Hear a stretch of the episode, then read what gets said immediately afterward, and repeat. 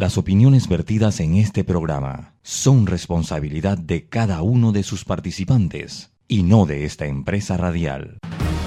La información de un hecho se confirma con fuentes confiables y se contrasta con opiniones expertas. Investigar la verdad objetiva de un hecho necesita credibilidad y total libertad. Con entrevistas que impacten, un análisis que profundice y en medio de noticias, rumores y glosas, encontraremos la verdad.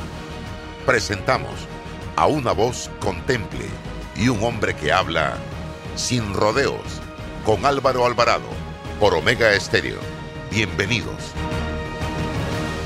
Sin rodeo por la cadena nacional simultánea Omega Estéreo 1073, 1075 de costa a costa y frontera a frontera. También usted nos puede escuchar a través de nuestra app www.omegastereo.com.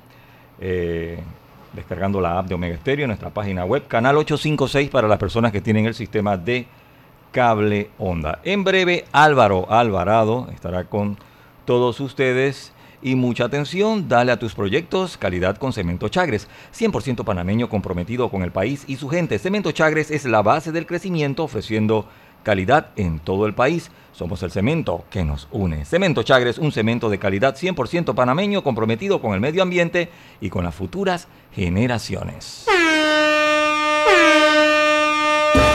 Fantastic Casino, los únicos que te dan plata todos los días. Te traen la máquina locura. Ven a Fantastic Casino porque llegó la máquina locura. Sin tómbolas ni sorteos. Te llevas plata solo por estar jugando las máquinas de Fantastic, las que más pagan. Todos los días a partir de este fin de semana. La máquina locura. Más de 40 ganadores diarios de puro efectivo solo por estar jugando. La máquina locura en Fantastic Casino. María. Recuerda, si en el metro vas a viajar, mascarilla y pantalla facial siempre debes usar. Cuidándote, nos cuidamos todos. Este mensaje es para ti, conductor del sedán blanco con placa 980190. Iba con mi esposa camino al hospital y por culpa de tu morosidad quedamos atrapados en la fila del corredor. ¡Qué susto! Casi nace nuestra hija en el auto. Ponte al día con tu Panapaz, porque si no pagas tú, pagamos todos. Al utilizar los corredores, asegúrate de tener tu saldo al día. De lo contrario, perjudicas al resto de los usuarios. Llama al 192 para arreglos de pago. Panapaz. Bueno, me voy a comer con una estrella. Mmm. Espérate, ¿y tu esposa sabe? Claro, ella sabe que la estrella del sabor es American Star y por eso en la casa comemos delicioso. American Star, el tasajo, jamón, chorizos y embutidos más suaves, económicos y con el sabor que le gusta a todos. ¡Oh! ¿Me invitas a conocer esa estrella? Busca la estrella roja y azul American Star, la estrella de tu cocina. Cuando no hablamos en nuestro viaje en el metro, estamos respetando a los demás y cuidando nuestra salud. Tu silencio dice mucho. ¡Qué ingeniosa frase! Del 17 de enero al 18 de marzo, postúlate en panamaenpositivo.com. Tú podrás ser uno de los nominados este año en la gala presencial de este 2022. Recuerda, Panamá elige. Déjate llevar por la frescura del pollo melo, panameño como tú. Déjate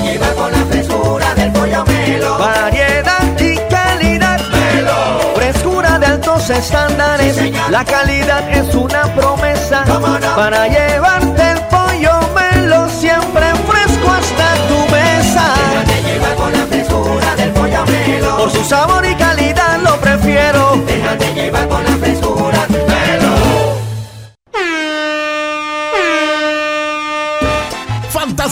Los únicos que te dan plata todos los días. Te traen la máquina locura. Ven a Fantastic Casino porque llegó la máquina locura. Sin tómbolas ni sorteos. Te llevas plata solo por estar jugando las máquinas de Fantastic, las que más pagan. Todos los días a partir de este fin de semana. La máquina locura. Más de 40 ganadores diarios de puro efectivo solo por estar jugando. La máquina locura en Fantastic Casino. Recuerda, si en el metro vas a viajar, mascarilla y pantalla facial siempre debes usar. Cuidándote, nos cuidamos todos. Este mensaje es para ti, conductor del sedán blanco con placa 980190. Iba con mi esposa camino al hospital y por culpa de tu morosidad quedamos atrapados en la fila del corredor. ¡Qué susto! Casi nace nuestra hija en el auto. Ponte al día con tu panapaz, porque si no pagas tú, pagamos todos. Al utilizar los corredores, asegúrate de tener tu saldo al día. De lo contrario, perjudicas al resto de los usuarios. Llama al 192 para arreglos de pago. Panapaz. Bueno, me voy a comer con una estrella. Espérate, ¿y tu esposa sabe? Claro, ella sabe que la estrella del sabor es American Star. Y por eso en la casa comemos delicioso.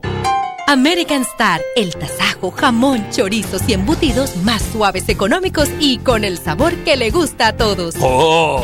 ¿Me invitas a conocer esa estrella? Busca la estrella roja y azul American Star, la estrella de tu cocina. Cuando no hablamos en nuestro viaje en el metro, estamos respetando a los demás y cuidando nuestra salud. Tu silencio dice mucho. ¡Qué ingeniosa frase! Del 17 de enero al 18 de marzo, postúlate en panamaenpositivo.com. Tú podrás ser uno de los nominados este año en la gala presencial de este 2022. Recuerda, Panamá elige. Déjate llevar por la frescura del pollo melo. Panameño como tú. Déjate llevar por la frescura del pollo melo. Variedad y. Altos estándares. Sí, la calidad es una promesa. ¿Cómo no? Para llevarte el pollo melo siempre fresco hasta tu mesa. Déjate llevar por la frescura del pollo melo. Por su sabor y calidad lo prefiero. Déjate llevar por la frescura del melo. Sin rodeo por la cadena nacional Omega Estéreo y dale a tu proyecto calidad con Cemento Chagres, 100% panameño comprometido con el país y su gente.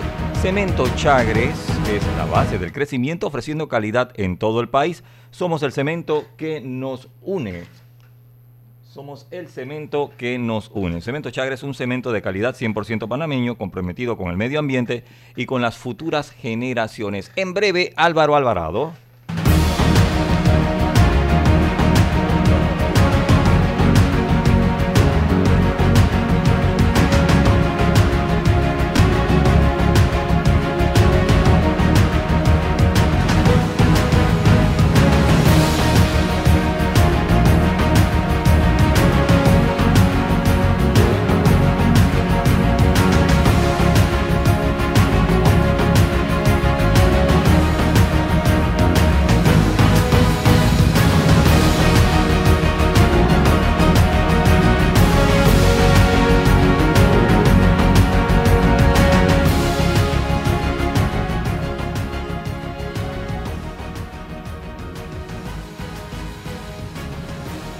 Mis amigos? Tengan todos muy buenos días. Bienvenidos a este su programa Sin Rodeos a través de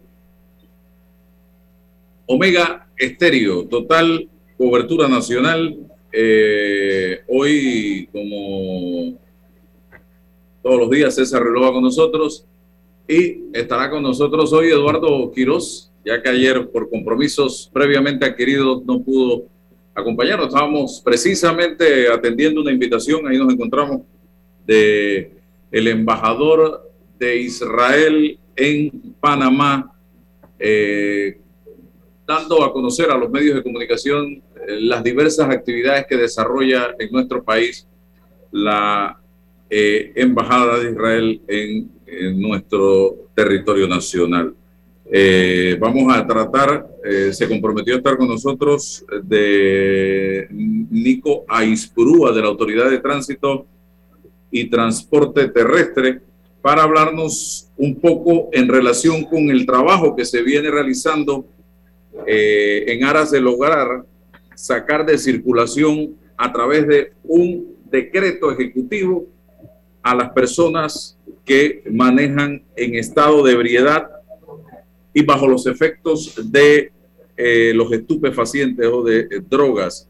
Yo tengo conmigo aquí el documento que vamos a esperar que se conecte con nosotros eh, Nico Iprúa para eh, que nos hable un poco al respecto. Bien, vamos a comenzar inmediatamente, señoras y señores. Ayer finalmente Eduardo y César, y desoyendo, ignorando el sentir de la población panameña, eh, a través de los medios, a través de las redes, la Asamblea Nacional de Diputados aprobó en tercer debate la ley Bonagas o la ley de la UNACHI. Eh, esta ley, en el fondo, exclusivamente lo que permite es la reelección por 15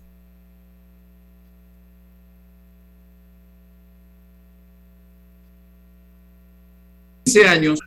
Hay una rectora, Etelvina de Bonagas, y precisamente el- ella ha dicho que va a aspirar una vez más a la reelección. Lleva dos periodos ya allí con un salario de 13 mil y tantos dólares, casi 14 mil dólares mensuales, con un presupuesto de casi 84, 85 millones de dólares anuales eh, y con resultados académicos que dejan mucho que decir por parte de esta universidad y dicho sea de paso, con una planilla muy interesante que ha sido evaluada por eh, distintos sectores de la sociedad y publicada, algunos casos de esta planilla, por medios de comunicación.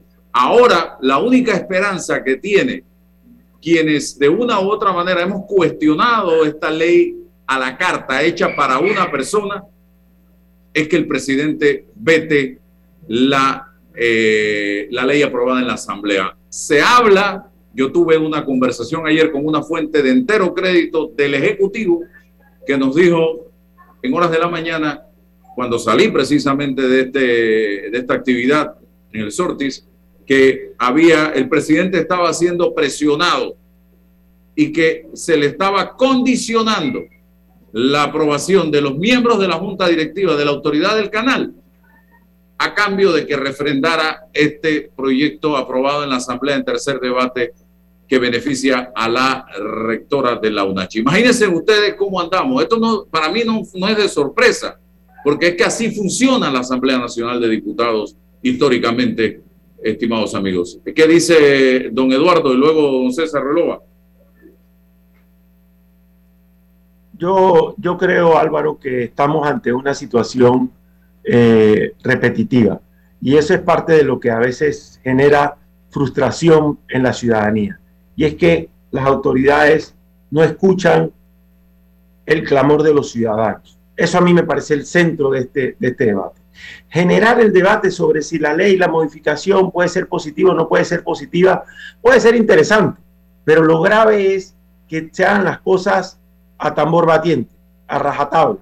Una modificación de una institución académica, absolutamente politizado el proceso de debate, con calle arriba y calle abajo, asistiendo a la, asamblea, con en alguna medida eh, establecimiento de, de, la, de, los intereses eh, políticos partidistas de algún sector o dentro de la política de la, de la, de la propia institución. ¿Qué había que hacer? A ver, ¿qué era lo que había que hacer?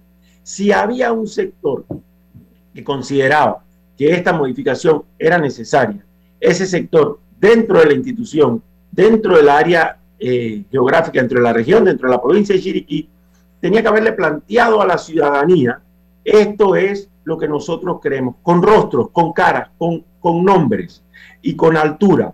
Este es el planteamiento que nosotros hacemos. Por esto creemos que la reelección es conveniente. Y después de ese proceso, entonces someterse al intercambio con el resto de la sociedad, con quienes están a favor, con quienes están en contra, con quienes ven otras, ven otras salidas.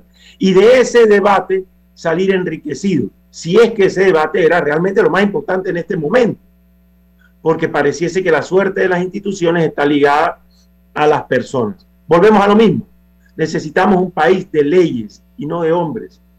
Necesitamos un país donde las instituciones estén sólidas, fortalecidas por delante de las personas que las guían, que el día de mañana puedan estar ahí o no esas personas y la institución siga tan firme, tan sólida como si esas personas hubiesen estado, si es que esas personas eran absolutamente necesaria. Porque si una institución es, o perdón, si una institución requiere que determinada persona la dirija para poder cumplir con sus metas, para poder cumplir con lo que la ley requiere, entonces esa institución es una institución fallida, esa es una institución enferma, esa es una institución que requiere otros cambios, pero no la modificación de la ley, requiere otros cambios. Y mucho más si se trata de una persona que ya tiene suficiente tiempo de estarla, de estarla guiando. Entonces yo creo que lo que nos toca ahora es esperar que el proceso democrático funcione. La Asamblea no estuvo a la altura. Y repito, no por el resultado de si aprobaron o no aprobaron la ley o cómo la aprobaron, no estuvo a la altura del debate democrático, del debate que requería, que requiere una sociedad democrática. Entonces ahora hay que confiar que la otra parte del sistema pueda funcionar. ¿Cuál es la otra parte del sistema? La otra parte del sistema es el órgano ejecutivo. La constitución establece que los proyectos de ley que aprueba la Asamblea van al órgano ejecutivo para que, producto de un adecuado estudio, el órgano ejecutivo, o sea, el presidente y el ministro del ramo, en este caso el presidente de la República y la ministra de Educación, tomen la decisión de si la sancionan, o sea, la convierten efectivamente en ley, o si la vetan y la devuelven a la Asamblea con sus objeciones y con sus comentarios de por qué no la consideran viable. Ojalá en, ese, en esta nueva etapa el órgano ejecutivo sí cumpla adecuadamente con lo que una sociedad democrática esperaría. Es lo que, es lo que evidentemente el Juan Diego muy bien lo planteaba en su intervención. ¿Dónde está la rectora de la universidad a la que se le está aprobando la ley?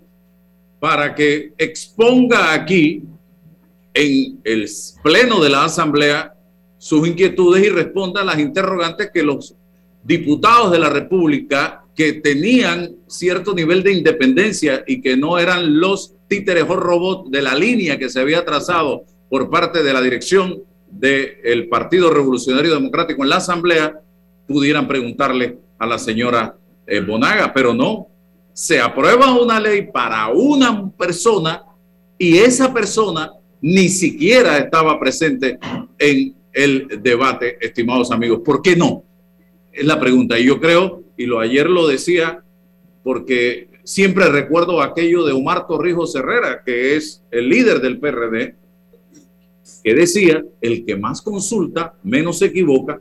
Y recuerdo que en campaña, y ahí están las evidencias en redes sociales, era uno de los eslogans de Laurentino Nito Cortizo, hoy presidente de la República, y quien dice seguir la línea y la corriente de Omar Torrijos. Y ahí están los tweets. Ayer subió uno, decía, en un recorrido que hizo en Ancón, el que más consulta, menos se equivoca. Entonces yo voy a ver si realmente el señor Cortizo va, es congruente con este tema y va en la línea del que más consulta, menos se equivoca, porque en la Asamblea no se consultó con nadie y yo creo que ahora le toca el turno al señor Cortizo de no dejarse chantajear por parte de los diputados y de analizar muy bien este tema, estimados amigos. Don César.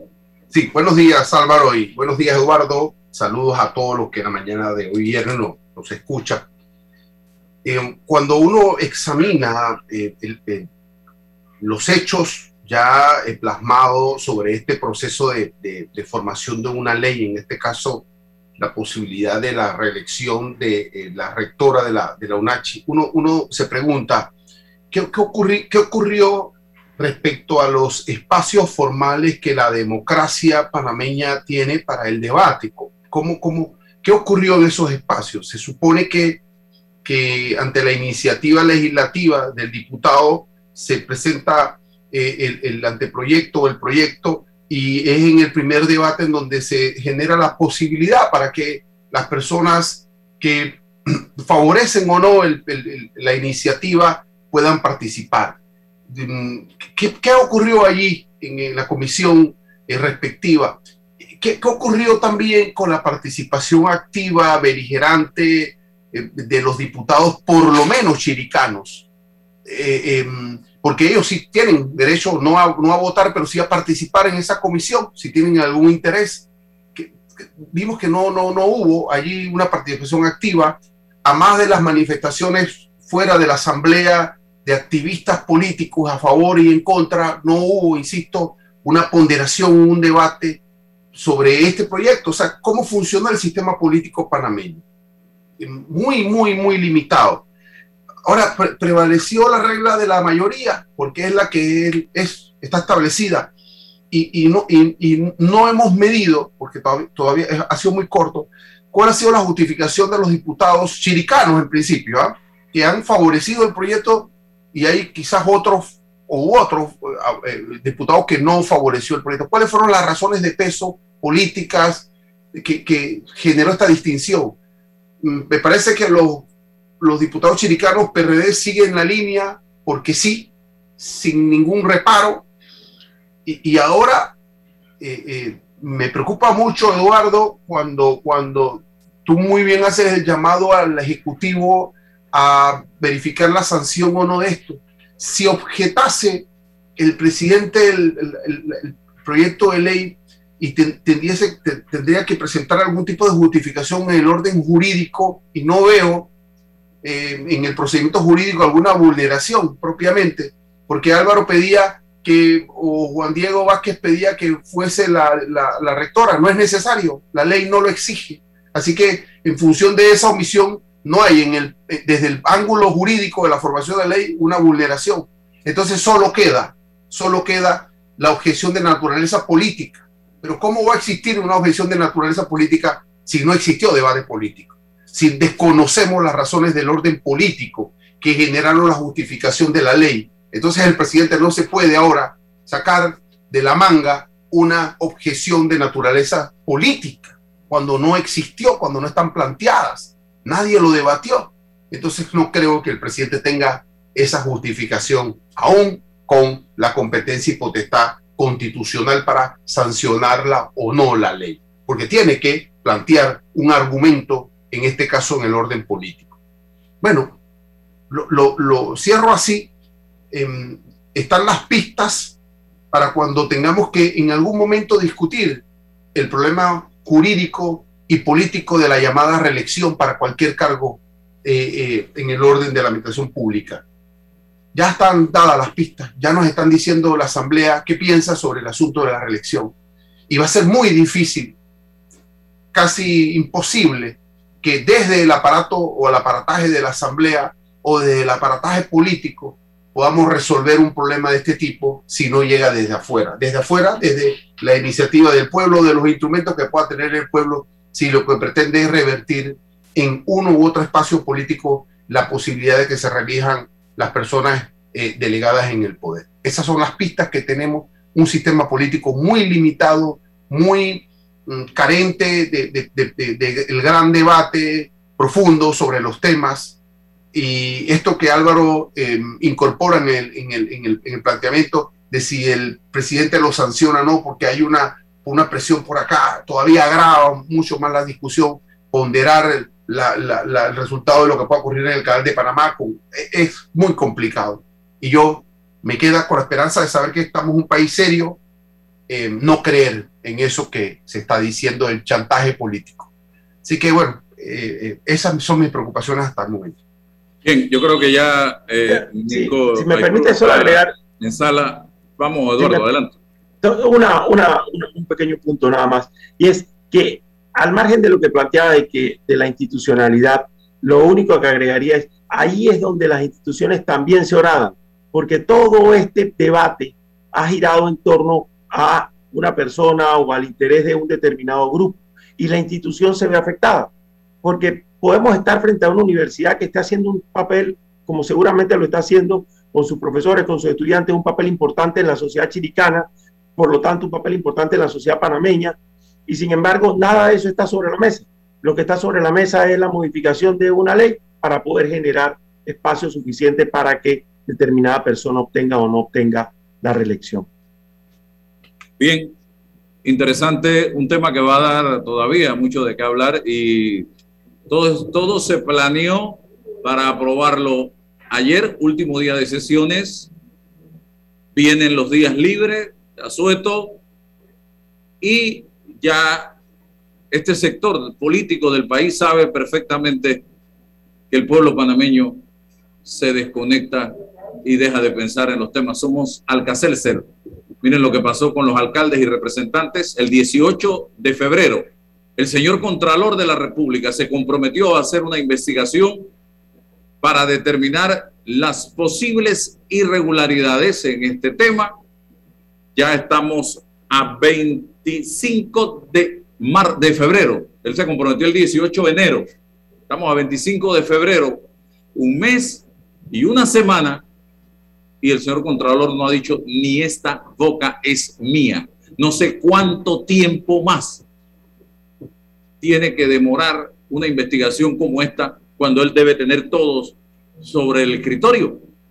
Y asimismo, lo que ha pasado y se ha denunciado con la planilla de la Universidad Autónoma de Chiriquí, yo no he visto al Contralor accionar en este caso las planillas en la Asamblea. No hemos visto al Contralor accionar en ese caso, más bien fue a la, Asamblea justificar lo que estaba pasando.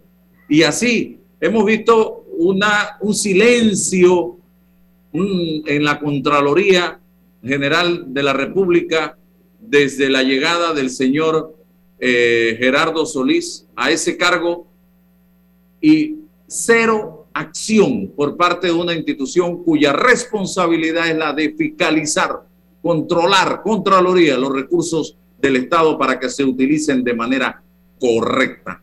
Así que, bueno, no sé a dónde vamos a ir a parar con todo esto, señoras y señores. Bien, don Nico Aiprúa está con nosotros en el día de hoy. Eh, una persona que está muy metida en el tema de la docencia, la seguridad vial en la Autoridad de Tránsito y Transporte Terrestre.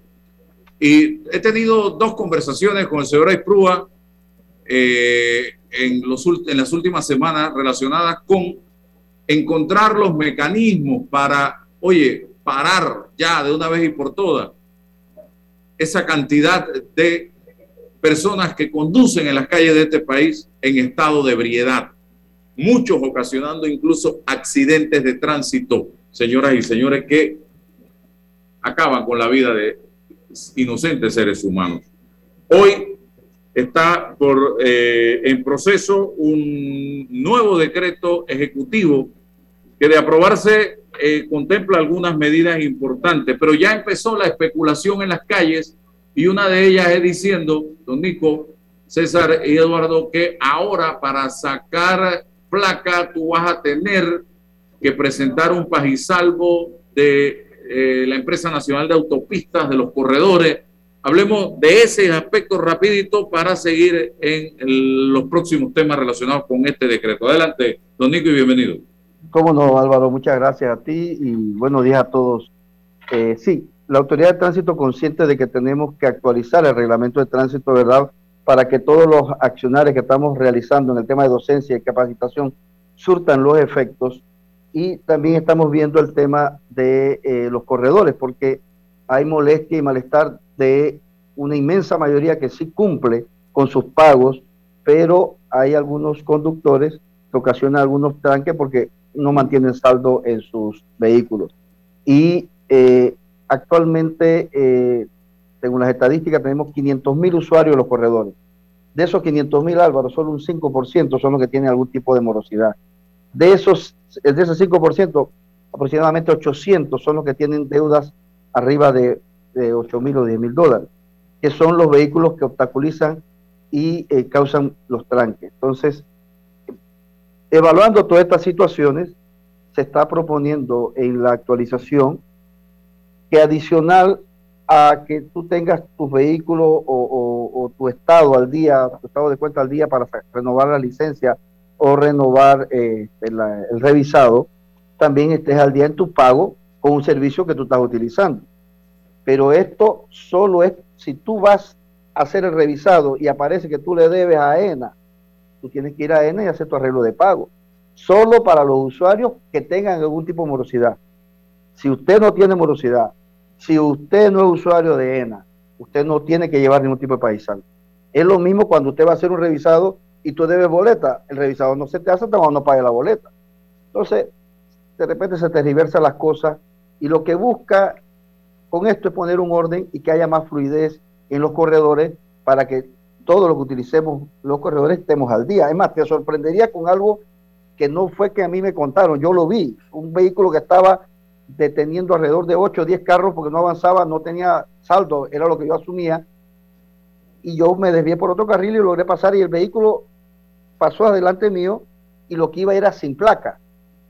Iba sin placa, por eso era que no, no avanzaba.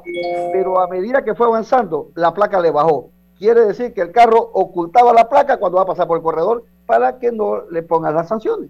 el auto fantástico. Sí, de esos autos que salen en película. Entonces, estamos con el juega vivo. O sea, por el juega vivo de 5% o menos, sufre un 95, 98% de panameños que están conscientes de que si utilizan un servicio tienen que pagarlo. Entonces necesitamos que todos entendamos que estos son, son espacios compartidos y que tenemos que estar al día en esto. Nosotros podemos entender que de repente a ti se te olvide hoy y, tuviste un inconveniente, pero tienes que eh, tomar las acciones respectivas para evitar que estas cosas sigan dándose en los corredores, porque queremos que los corredores cumplan con su cometido de que sean, este, eh, el tránsito sea más fluido en lo mismo. Bien, eh, preocupa el tema de conductores bajo los efectos de bebidas alcohólicas al volante. Eh, hablábamos de la cantidad, la estadística, lo que indica eh, este año en comparación con años anteriores, eh, don Nico, y lo que se está planteando en el artículo 241 en cuanto a nuevas sanciones eh, ¿Qué nos puede decir al respecto? Ok, mira, eh, el artículo 241 contempla algunas sanciones que eh, no estaban muy claras y acá se están este, ya, ¿cómo decirte?, esclareciendo y que no haya malos entendidos, malas interpretaciones al momento de hacer, de, de, aplicar las sanciones. Como por ejemplo el conducir con licencia no adecuada al vehículo, la sanción son 75 balboas y retención del vehículo, eh, portar licencia de conducir vencida. Actualmente eso no está tipificado como una falta y acá ya se está tipificando, son 50 dólares. Eh, conducir con licencia restringida. Y aquí esto sí es importante porque cuando usted, por ejemplo, sorprendido bajo el efecto del alcohol, a usted le restringen la licencia por un tiempo. Pero hay personas que o, tienen un duplicado o, le sacan hacen lo que tengan que hacer y tienen otro documento extra y siguen circulando, pero tienen, mantienen una restricción en su licencia y si usted es sorprendido con esta restricción conduciendo, le, eh, va a ocasionar una sanción de 200 dólares. Tenemos este, negarse a entregar la licencia al ser requerida por la autoridad competente, también una sanción de 50 dólares, utilizar el teléfono al conducir, que esto es otro comportamiento inseguro que está causando accidentes por las distracciones que ello implica, son 75 dólares, pero adicional una charla, que es lo que estamos tratando de fortalecer la educación, charla este, eh, por reincidencia. De igual forma, la conducción bajo eh, con aliento alcohólico se está aumentando a 250 dólares y asistencia charla, porque de que la conducción con aliento alcohólico a conducir bajo ya eh, con, ebriedad comprobada es un paso muy pequeño. Entonces, lo que queremos evitar es que los conductores, ¿verdad?, estén en la calle conduciendo eh, este, bajo el estado etílico o borracho, como nosotros entendemos buen panameño. Y de igual forma la sanción por, por, la luz roja, por, por, pasar la luz roja del semáforo, se está este, eh, contemplando su, modificación. Conducir con velocidades superiores al límite. Esta sanción al año son más de 122 mil conductores que son sorprendidos por conducir a velocidades superiores al límite. Mm, esta sanción lo que prácticamente se le está agregando es asistir a una charla en educación vial para que sepa las consecuencias que conlleva cuando usted conduce a de velocidad. Y eh, definir y establecer claramente que aquellos vehículos de transporte de carga, eh, cuando andan en, velocidades superiores al límite, la sanción son 250 dólares y la asistencia charla por residencia. Estos son algunos de los ajustes, pero creo que la que más ha estado impactando, o más la ciudadanía, estaba Álvaro clamando que se hiciera algo, era con los conductores que están bajo el efecto del alcohol conduciendo. Hemos visto... eso está contemplado en el 251. Es correcto. Eh, para que lo explique allí para que explique ahí lo que se va a hacer ahora. Ok, actualmente el artículo 251 establece que la primera vez son 150 dólares y tres meses la suspensión de la licencia. La segunda vez son 300 dólares, seis meses la suspensión de la licencia. La tercera vez, dos años la suspensión de la licencia y 600 dólares. Y si usted sigue reincidiendo, se le aplica la sanción más alta, que son dos años. Te sorprenderías de ver la cantidad de personas que tenemos con reincidencia de 4, 5, 6, tenemos hasta de 10 sanciones por conducir bajo el efecto del alcohol. Y este tipo de comportamiento ya nosotros no podemos permitirlo que se siga dando. Hemos visto a principios de este año eh, un trabajador de tempranas horas que se iba a ganar, a llevar el sustento a su casa, pues su vida después cegada por un conductor que estaba bajo el efecto del alcohol. Eh, allá en, mi tierra, en Chiriquí, una pareja eh, de esposo que regresaba en horas de la tarde también fue atropellada por un conductor que iba en estado de ebriedad y este, lastimosamente fallecieron los dos. Este, y una serie de, de, accidentes donde el alcohol está involucrado. El alcohol y el detonante con el exceso de velocidad son fatales. Entonces, nosotros eh, esta sanción decidimos hacer ajustes, porque de nada sirve que trabajemos en jornada de capacitación o concienciación si el reglamento de tránsito no tiene algún tipo de sanción que llame la atención del, usuario y que sepa que no debe eh, cometer esta infracción. Entonces, en lo que estamos proponiendo, que todo esto es una propuesta para modificación al reglamento de tránsito que tiene que ser sometido a la Junta Directiva de la Autoridad y si es aprobada, pues llega a presidencia para la ratificación de la misma. Lo que se está proponiendo es que la primera vez la sanción sea seis meses y 300 balboas la suspensión de la licencia. La segunda vez, dos años, mil dólares la suspensión de la licencia. Y la tercera vez, suspensión definitiva. Usted de por vida pierde su licencia de conducir y dos mil dólares de multa. Estas sanciones llevaban charlas en el tema de ebriedad y en conversaciones que tuvimos contigo, tú nos hiciste una observación importante y aquí la tomamos en cuenta, que debiéramos también promover la desintoxicación o que las personas asistieran al alcohólico anónimo porque lo más probable es que ya tiene una problemática con la bebida o evitar que tenga o, o, que eso se convierta en un problema. Entonces, aquí adicionamos, adicional a las sanciones, la asistencia charla y adicional a un seminario según el tipo de intoxicación, porque también hay personas que conducen bajo el efecto de drogas y todo eso. Entonces, dependiendo de su intoxicación, tiene que ir a un seminario este, para la recuperación de la misma. Estos van a ser procesos que van a ser un poquito tediosos para la persona que incumpla con esto. Y eso es lo que buscamos, o sea, que tu recuperación de licencia, si estás manejando bajo el efecto del alcohol, no sea fácil. Muchos estaban o, alguno, porque inclusive eh, tú fuiste uno de lo que me dijiste, Nico, pero ¿por qué tres veces? Si ya no debemos permitir que llegue hasta allá, pero sí es importante que la ciudadanía aquí entienda que si bien es cierto, la ley no es retroactiva, o sea, si usted ya tiene seis, siete, ocho sanciones, cuando estos los diez primeros se apruebe y entre en vigencia, su licencia no se le va a cancelar. Pero si usted es sorprendido nuevamente, como su historial no se borra, aquí dice que si usted tiene más de tres, de dos, a la tercera se cancela, a usted se le cancela su licencia.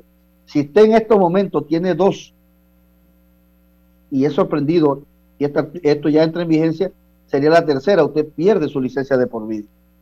Estas son cosas que tenemos que tomarlas muy en serio. Y aquí también, muy responsablemente, porque esto se trabajó en una mesa de trabajo con expertos en el tema, también se, se está adicionando un artículo nuevo al reglamento de tránsito y es que si usted por siete años tiene un buen comportamiento, si desde la última vez que usted lo sancionaron transcurrieron siete años, usted ese historial, no es que se te va a borrar la historial, sino que eso, esas sanciones, si la vuelves a incurrir, no se te van a computar. O sea, si yo tengo dos sanciones por aliento alcohólico, si pasa siete años de después que me, me, me pusieron la última, ya comienzo mi conteo de cero. Esto con el objetivo de generar costumbre. Si yo me acostumbro a que debo conducir y no ingerir bebida alcohólica por siete años, ya al final voy a tener buenas prácticas, vamos a tener mejores conductores en la vía y lo que busca este artículo es incentivar al conductor a que si se porta bien, esto es bueno. Eduardo. Eh, sí, eh, buen día, director. La verdad es que me parece que es importante el tema, es muy importante. Eh, solo rescataría algo que casualmente hablábamos al inicio del, del, programa, ¿no? Cuando se modifica una norma, es importante que las autoridades realicen un proceso de docencia, lo que usted está haciendo hoy aquí. Es importante transmitirle a la sociedad que hay un problema. O sea, se modifica una norma porque se quiere hacer un ajuste para mejorar la, la, norma, pero al mismo tiempo para resolver un problema que tiene la sociedad. Que el ciudadano no sienta que es que un funcionario fue creativo y se salió con una, una nueva normativa. Entonces, ese proceso de, de, docencia es importante hacerlo y hacerlo de manera eficiente para que la ciudadanía eh, no sienta que, o más bien sienta que esto viene a resolver un problema que realmente está incidiendo de manera significativa. Y lo otro es que nunca signifique una complicación para el ciudadano. Las autoridades no están para crearle complicaciones a los ciudadanos, las autoridades están para hacerle la vida más feliz a los ciudadanos, para hacerle la vida más fácil a los ciudadanos. Esa es la labor de los servidores públicos. Entonces, eh, verificar, por ejemplo, que el, el, el periodo de inicio de esta norma tenga un suficiente espacio para poder hacer ese periodo de docencia una vez ya la norma vaya a entrar en vigencia, que la, que, que la ciudadanía esté al tanto, que los procesos de ejecución de la, de la aplicación de la norma no sean complejos. Yo creo que hay que trabajar mucho en el, en el y no sé si esto compete directamente a la dirección pero, o a la autoridad, no sé si hay que trabajar mucho en la capacitación de los agentes de tránsito y de las personas eh, que realizan este trabajo en las calles. Eso es muy, muy importante, que el ciudadano sienta que el proceso es un proceso transparente, que no que se hace de manera aleatoria, que no hay ninguna intencionalidad, que no hay ninguna eh, desbalance a la hora de, la, de la aplicación. Eso es muy, muy importante, porque al final del día, como usted bien decía, en el caso de los, de los corredores, eh, quienes tienen las, las deudas y ocasionan los problemas son el 5%, me parece que usted dijo. 5%, imagínate, o sea, el 5%. Entonces estamos creando una norma donde se establece un nuevo requisito para, para resolver un problema del 5%. Pues sí, evidentemente, es que ese 5% puede ocasionar un problema al, al resto, al 95% pero ojalá que eso no se convierta en un problema adicional. Se me ocurre, por ejemplo, pensar algo así, me imagino que ya lo tiene contemplado. Por ejemplo, alguien que efectivamente el día que va a sacar su placa tiene una deuda de dólar 50, pues ojalá que eso no le signifique tener un, un inconveniente. Seguro que lo han tomado en cuenta. A lo que me refiero es que la filosofía que haya detrás de la modificación de esta y de cualquier norma sea para beneficio de la sociedad y en comprensión de las autoridades de que tienen que trabajar para la felicidad de la gente. Y, hacerle comprender a la ciudadanía que efectivamente, por ejemplo, en este, en este tema específico, con los casos que usted mencionaba, de eh, las tragedias que, que, mencionó, pues evidentemente que hay una necesidad de enviar un mensaje a la, a la ciudadanía con respecto a, a, a las personas que, con, que conducen en estado alcohólico siempre y cuando ese proceso de docencia se haga de manera amplia, sostenida y recurrente. Eh, te agradezco, Eduardo, tu, tu, tu, recomendación y opinión, incluso es parte de lo que estamos iniciando y yo quiero agradecerle a Álvaro por esta oportunidad desde el primer día que le quisimos conversar con él para ver estos temas, que son temas que, que son de interés nacional y que tenemos que hacer algo para pacificar las calles. Esa es la palabra. Aquí está contemplado que una vez se apruebe esto tenemos 90 días para hacer las vocerías respectivas. Pero fíjate que todavía no ha sido, eh, eh, se va a presentar en este mes de marzo a consideración de la Junta Directiva, pero desde ya estamos haciendo las docencias respectivas porque es muy probable que esto se apruebe. Y estamos hablando, y, y lógico, vamos a también a reforzar las capacitaciones con las unidades nuestras porque no buscamos eh, llegar e incomodar a los usuarios.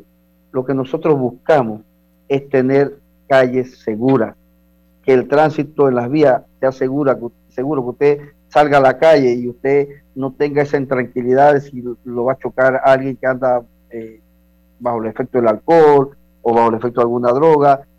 Nosotros tenemos que hacer una docencia y estamos haciéndola. Estamos, en esta semana hicimos una reunión con la con Meduca, con la Dirección de Operaciones de Tránsito, con la Alianza Estratégica en Seguridad Vial para reforzar todo lo que es el tema de educación vial en las escuelas, pero para todo el mundo, porque las calles son espacios compartidos, todos tenemos derecho a, a usarlas, pero lo que queremos es que se haga de manera responsable. Con esto no le estamos diciendo a la persona, si usted quiere tomarse su cerveza, no es que nosotros estamos diciendo no lo haga, hágalo pero responsablemente. Si usted va a tomar, no conduzca si usted eh, ese día va a ingerir bebida alcohólica, bueno, use un conductor designado, use el taxi. las conductas nuestras son las que debemos ir cambiando. Este país es un país hermoso, que estamos pidiendo que el país cambie, pero la gran problemática que tenemos es que nosotros no queremos cambiar. Entonces, para poder cambiar el país tenemos que comenzar a cambiar nosotros. Eh, hay un pensamiento que a mí me gustó mucho que dice, yo no pretendo cambiar el mundo, pero en el pedacito que me tocó vivir quiero hacer la diferencia. Si cada uno pensáramos de esa manera, Eduardo y Álvaro, creo que tendríamos un país mucho mejor. Bien, eh, eh, César. Sí, eh, buenos días, Nicomede, César Ruilóvalo, le saluda.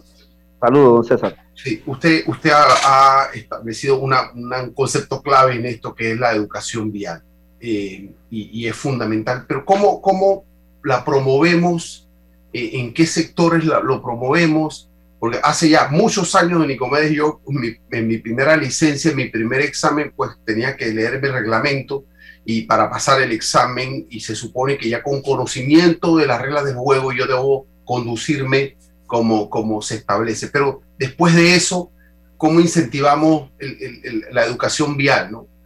Em, la, la pregunta es, bueno, modificamos una norma que va a generar más músculo sancionatorio.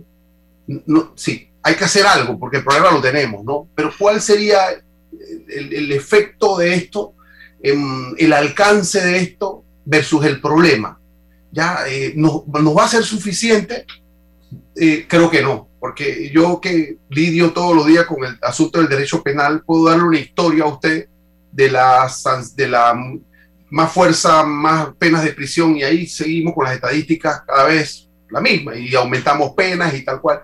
Entonces ve que estamos seguros que no va a ser suficiente. Hay que hacerlo, sí, pero no va a ser suficiente. Y pienso eh, en unas potenciales alianzas con los comercios que eh, son los que en algún momento pues, la gente va y se toma su trago y tal cual. Tener allí la posibilidad que en esos comercios haya una una literatura, ¿no? Eh, estás tomando, mm, deja el carro, ahí mismo, que, que, la persona lo, vea ahí mismo, porque tiene que tener señales. Acá no, acá la gente se mete, en los lugares que se mete, se toma su trago y sale, y no pasa absolutamente nada. Entonces, no sé si el borracho va a leerlo, pero, pero algo que vaya ocurriendo y ahí vamos, vamos incorporando a los actores estratégicos sin pedirle que gasten nada, pero buscando una fórmula eso, eso, eso, eso eh, puede, pudiese ser para, en materia de educación vial. Em, y lo que bien dice Eduardo, ¿no? Eh, se generan los decretos y usted muy bien lo explicó. Ojo que si no te aparece eh, una deuda, no tienes por qué solicitar el pajis y salvo, pero lo que pasa es que tenemos funcionarios muy creativos, interpretan la norma y cuando entonces dicen, no, no, no, eso no es lo que dice el decreto, tiene que traerme y entonces burocratizamos el problema y a los 95 que nos portamos bien con el corredor, entonces nos cae ¿no? la gran teja por el 5. Entonces, un poco, esas son mis preocupaciones. Y lo último, Tony Comedia, que siempre me lo he preguntado, yo sé que no es su materia, pero se lo pregunta al director de operaciones de tránsito, ¿por qué razón, circunstancia, los agentes de tránsito en la carretera se ponen después de la curva, después de la, de la, de la recta, para sorprender a la gente y no evitar la sanción? Siempre me lo he preguntado. Antes de que se cometa la sanción, debe estar el policía allí. Pero, pero se ponen es después para poner la boleta. Y yo creo que eso no nos sirve en el concepto de la educación vial. Yo eh, coincido con usted, distinguido licenciado. Eh, mira, en el tema de educación vial, vamos por partes. En el 19 nosotros logramos capacitar a más de 50 mil niños en las escuelas Estamos trabajando la educación vial a través de un eje transversal con Meduca. Estamos renovando también un convenio con ellos. Estamos llevando jornadas de concienciación y sensibilización en centros comerciales, empresas. Tenemos una alianza estratégica donde hay más de 40 integrantes entre instituciones eh, públicas, ONGs, eh, este, personas que están comprometidas con el tema de educación. La vocería que estamos llevando es importante y vamos a, a reforzarla ahora en las escuelas. Pero como usted bien dice, esto que estamos haciendo ahorita no, tal vez no va a ser suficiente, es algo que hay que hacer y hay que hacerlo ya. Porque no nada más tenemos conductores eh, manejando bajo el, efecto del alcohol, también tenemos peatones, también tenemos personas andando en bicicleta, que eh, los peatones se escapan de este tema de reglamento porque no tengo manera de cómo sancionarlo. Yo creo que aquí nosotros debiéramos pensar y usted que maneja el tema penal, y lo hemos estado conversando con algunos diputados, que están, estamos explorando la manera de, ver cómo lo llevamos a un castigo de cárcel, o sea, por lo menos 24 horas, 48 horas, como ocurre en otros países, aparte de estas sanciones administrativas. Esto ya sería un complemento a la sanción y nos va a ayudar a tener las vías eh, eh, libres de estos comportamientos, ¿verdad? Eh, que a la postre causan mucha tristeza y mucho este dolor. Definitivamente que tenemos que trabajar y reforzar la docencia y en esa dirección vamos, porque eh, es el arma más eficiente para poder eh, hacer las correcciones respectivas. Eh, este, con la Dirección de Operaciones de Tránsito tenemos una excelente colaboración, una excelente comunicación y estas cositas son cosas que tenemos que estar mejorando, lo que acaba de decir el policía cuando está en la curva o el inspector no son todos, porque tú ves a lo largo de la calle, si tú estás puesta, hay una cantidad importante de inspectores visibles. Tal vez habrá alguno por ahí que tendrá sus razones. Ahora nosotros tenemos, y te adelanto, tenemos un observatorio de seguridad vial que lo implementamos en esta administración. Era un tema que debió haberse cumplido con ello en el plan del decenio, pues ya lo tenemos. Y ahí estamos llevando las estadísticas. Usted puede ingresar a la página www del tránsito, ¿verdad? Ahí está el OICEBI, ahí le das clic, ahí te despliega toda la data, 16 este, estadísticas hay ahí diferentes eh, de las sanciones, de los accidentes, donde ocurren, comparativa año tras año, todo eso está allí y eso nos está sirviendo como un referente. Don Nicomede, esto está haciendo, esto está generando una serie de accidentes extraordinarios. Ya nosotros no nos tenemos que cuidar del vehículo que viene, del conductor que viene de frente, sino que el que está al lado, que se pasa porque está entretenido y genera, esto es terrible. Exacto, y ahí tenemos unas campañas, y yo he estado conversando con Álvaro, porque tenemos que montarnos en campaña por redes sociales en esos temas, de lo peligroso. Por ahí tenemos una muy buena que dice que para que la veas crecer, no ingiera bebidas alcohólicas, hablando de tu hijo, ¿no? Para que la veas graduarse, no use el celular al conducir, para que conozcas a tus nietos, respeta los límites de velocidad. O sea, estamos este, desarrollando campañas con los niños que son el agente de cambio realmente en el comportamiento del adulto. Porque yo te puedo decir ahorita, no tomes, respeta los límites de velocidad, y tal vez tú me dirás, ¿y quién es ese tipo para decirme a mí lo que yo tengo que hacer? Pero si es tu hijo que va contigo, y por eso estamos reforzando el tema de, de las escuelas, si es el hijo tuyo que va al lado tuyo y ve que tú estás conduciendo a una velocidad superior, te va a decir, papá, eso no se hace porque en la escuela me dijeron que los excesos de velocidad producen esto, esto. O cuando ves un peatón eh, en una línea de seguridad, te va a decir, papá, los peatones son los usuarios más vulnerables en la vía porque no tienen un caparazón, algo que lo proteja, tenemos que cuidarlo, detén el auto para que pase, como lo vemos en otros países, porque es un tema de generar cultura. Y, es a través de estos spots que estamos desarrollando, estamos tratando. Es más, algunas personas que lo han, los han visto me han dicho, óyeme, de ahora, después que vi eso, me recordé de mis hijos. Y cada vez que me subo al carro, agarro el aparato este y lo meto en la guantera, que suene todo lo que le da la gana, porque yo no quiero ser víctima de un accidente porque mis hijos me necesitan. Entonces tenemos que articularnos. Álvaro nos dio unos consejos por ahí que lo vamos a tomar en cuenta. Y hacer esa alianza eh, grande con los, con los medios responsables. Mira, por ahí eh, conversando con el diputado Tito Rodríguez le dijimos, vamos a hacer una reunión, una mesa de trabajo amplia. Invitemos a la Cámara de Comercio, a los dueños de bares, porque aquí debiéramos desarrollar algún tipo de ley que les permita Si yo voy hoy a este local, señor, usted viene a ingerir bebida alcohólica, déjeme la llave aquí. Y ahí va a haber un sensor que cuando usted sale, si usted no está en condiciones, yo no le devuelvo la llave, yo le voy a llamar un taxi o a un familiar suyo para que lo venga a buscar. Eh, eh, son temas que tenemos que trabajar en conjunto, porque de algo sí tenemos que estar claros. La autoridad de tránsito y la Dirección Nacional de Operaciones de Tránsito solo no podemos hacer los cambios que este país requiere. Necesitamos que la ciudadanía se involucre en este tema, que hagamos las cosas lo mejor posible, que consultemos más para equivocarnos menos. Y esa es la parte que estamos este, nosotros en este momento, en estos niveles de consulta, conversando con gente como ustedes que están comprometidos con hacer las cosas lo mejor posible para buscarle soluciones a corto, mediano y largo plazo. Y al final lograr lo que todos queremos, salvar la mayor cantidad de vidas posible. Gracias, don Nico, por estar con nosotros en la mañana de hoy, aquí en Sin Rodeos, a través de Omega Estéreo. Y sepa que estamos comprometidos, usted lo sabe, con este tema y con todo lo que tenga que ver con el ordenamiento del tráfico, el tránsito en la ciudad capital. Sí, me acuerdo de Luz María Noli, que ella no le gusta para nada que se diga el tráfico vehicular. Ella dice que es el tránsito, que el tráfico es otra cosa. Así que en honor a Luz María, la palabra correcta. Gracias, don Nico. Seguimos acá ya en los minutos finales. Gracias, Álvaro.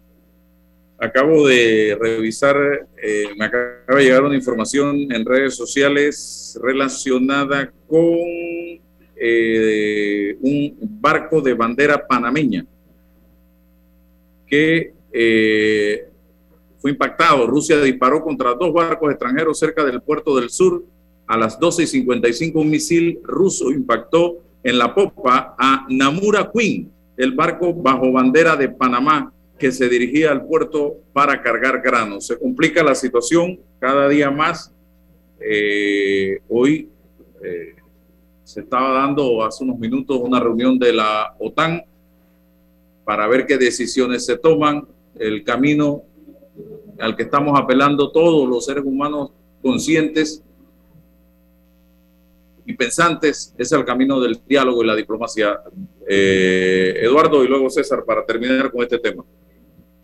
Sí, primero, la verdad es que es muy interesante para, para, los, para tu audiencia la conversación con, el director de tránsito. Yo creo que es, es clave prestar la atención a este asunto. Es, importante generar una buena cultura.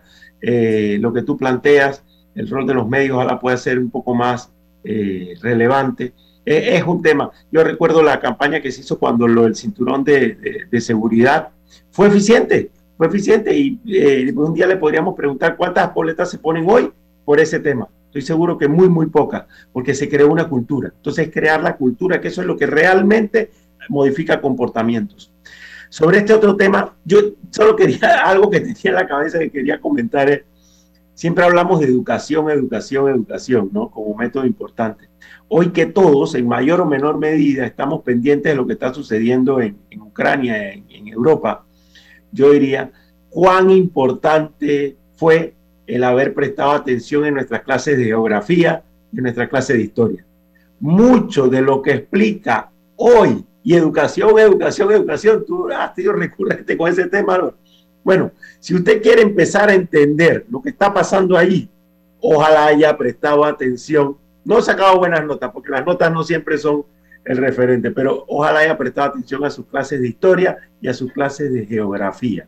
Si tiene esos dos elementos, va a tener mucha data para entender esta tragedia en que, en que las potencias mundiales nos han metido y de la que yo tengo la impresión que no vamos a salir de manera rápida. Vamos, estamos 300 años, 300 años después de Cristo, imagínese usted, habrá que estudiar bastante historia para empezar a entender aquello de aquella época. No, hombre, no, bueno, no, va a haber que haberlo estudiado antes. No sea tan riguroso, no sea tan riguroso. no, no, no. Pero hay que haberlo estudiado antes, porque efectivamente esto, este, este es un problema muy, muy complejo, eh, con unas consecuencias enormes en las que Panamá no va a salir eh, bien librado. También vamos a tener eh, consecuencias y que eh, no solamente y escuchaba y escuchaba al doctor Jorge Eduardo Ritter esta mañana en el programa en el que él participa hacer una exposición muy interesante. Y él decía que muchas veces nos apresuramos nosotros desde nuestra cultura o de nuestra perspectiva muy reducida a hacer análisis, pero que tenemos que remontarnos a que esos conflictos vienen de muchísimos siglos atrás. Claro. Y que para nosotros no es fácil entender esa situación. Eso no es una situación que se lee en una revista o en una noticia de periódico. Estos son conflictos milenarios.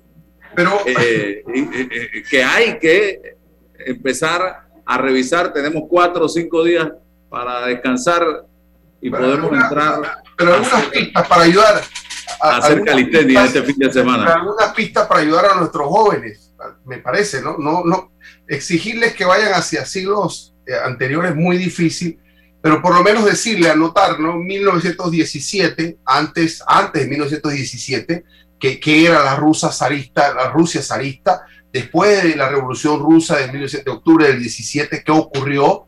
Ya, y todo ese proceso hasta el desmonte de la Unión Soviética de 1991, 1917 a 1991, ¿ves? Entonces, ¿qué, qué ocurrió? Y, y, luego, después de estos 30 años, ¿qué ha ocurrido, no? Con, con, con, esta, con esta realidad rusa, con la decisión de las repúblicas de la Unión Soviética, esa información ayudaría mucho.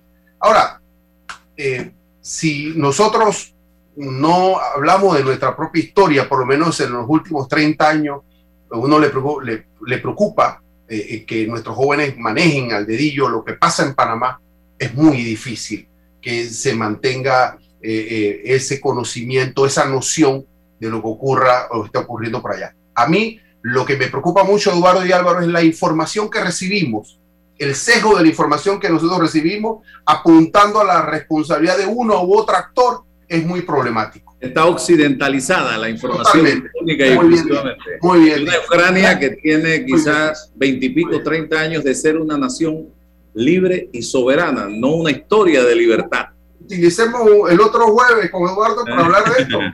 claro, claro. Es, es, es, valiosísimo porque evidentemente no es ahora que vamos a recuperar lo que no hayamos estudiado, pero, pero lo que plantea es interesante. Lo que habría que hacer es el, el, la, la, mente crítica, de decir, ojo, no puedo montarme lo primero que nos dicen. Tenemos que ir un poco más a, a, a fondo. Y además esto va a ser largo, así que hay, a, va a haber tiempo, lamentablemente. Gracias, Eduardo César y a don Nico Esprúa del Tránsito por estar con nosotros y a ustedes por su sintonía. Señores, nos estaremos encontrando el miércoles, si Papá Dios nos da permiso. Y por favor, con mucha cautela, con mucho cuidado, haga las cosas pensando en usted, en su familia y en el país.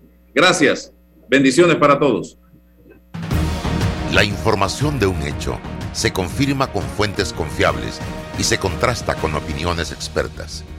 Investigar la verdad objetiva de un hecho necesita credibilidad y total libertad. Con entrevistas que impacten, un análisis que profundice y en medio de noticias, rumores y glosas, encontraremos la verdad.